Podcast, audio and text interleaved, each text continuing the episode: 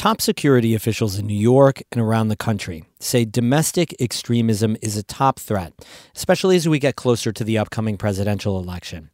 Some of the far right groups that played a key role in the January 6th attack on the U.S. Capitol have a real presence here in New York, like the Proud Boys and the Oath Keepers. We hear why Homeland Security officials are so concerned and why they're not as concerned about the far left on today's story of the day. Support for Story of the Day comes from Claxton Hepburn Medical Center, dedicated to providing patient care and regional services to the people of St. Lawrence County. ClaxtonHepburn.org. Hey, I'm David Sommerstein. It's Thursday, January 25th. Our new podcast called If All Else Fails dives deep into the far right landscape in upstate New York. You heard the main episodes last week, but here's a bonus interview. The podcast hosts Emily Russell and Zach Hirsch speak with Jackie Bray, New York State's Commissioner of Homeland Security and Emergency Services. We're seeing this incredible rise in hate filled violence and hate filled vandalism and hate filled intimidation. And what we think we have to do to stop that is one, we have to absolutely prosecute to the fullest extent criminal acts. But number two, so much of this are things that end up being largely protected by the First Amendment. And what our job is, is to make sure we have the tools and the tactics in place to interrupt before violence happens. And, and threat assessment and management teams work to help us do that even before something has been triggered where law enforcement can be the right response.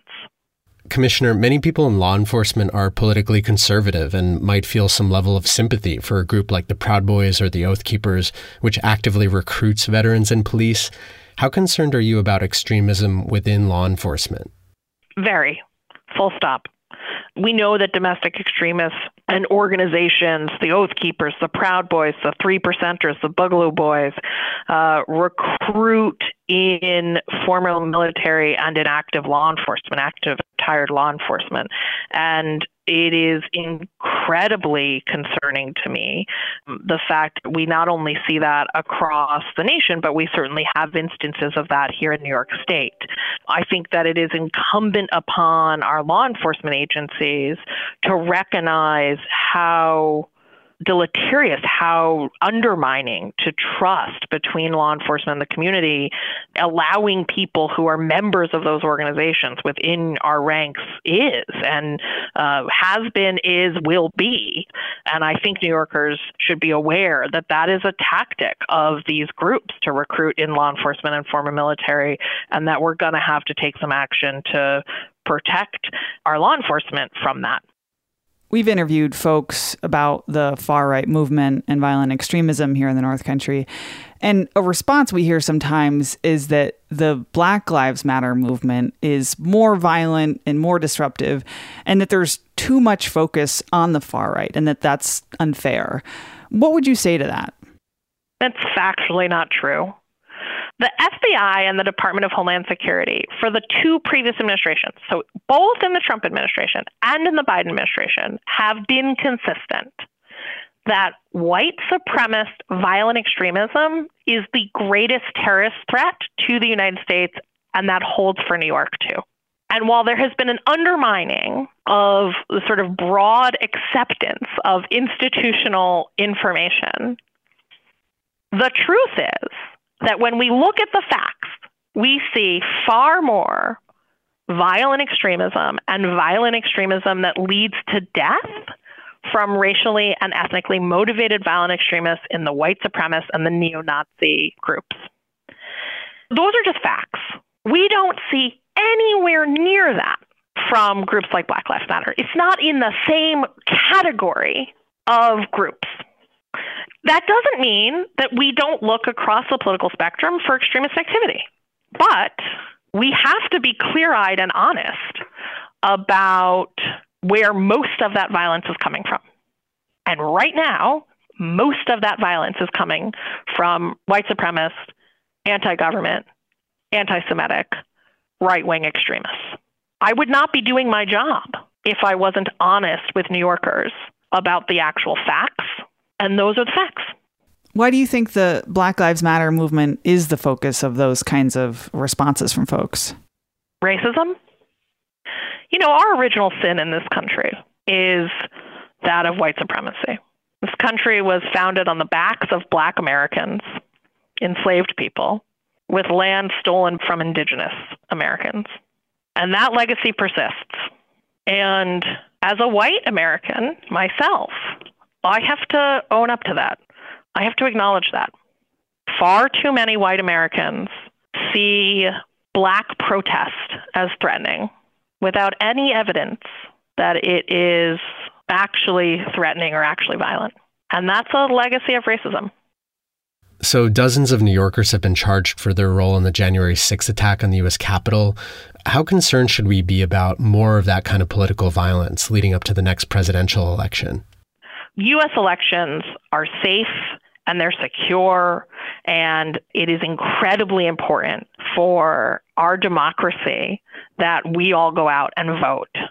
I am confident that in New York State, we have the resources and the plans and the coordination we need to make sure that our elections are safe, that our elections are safe from a cyber perspective, that our elections are safe from a physical perspective. Um, but, you know, obviously the fact that we even have to have this conversation in this country, in this day, is heartbreaking and is designed by people who would prefer autocratic and authoritarian government to suppress our vote. And I think New York Yorkers won't let that happen, and uh, I'm confident that our elections will be safe this year. Knowing that there is online extremism activity in New York, you know, that far right flyers are going up, that there are groups that are active and public in a way, I, I guess what role does the public have to play in this moment? That's such a great question. I'm so glad you asked it. I think two things.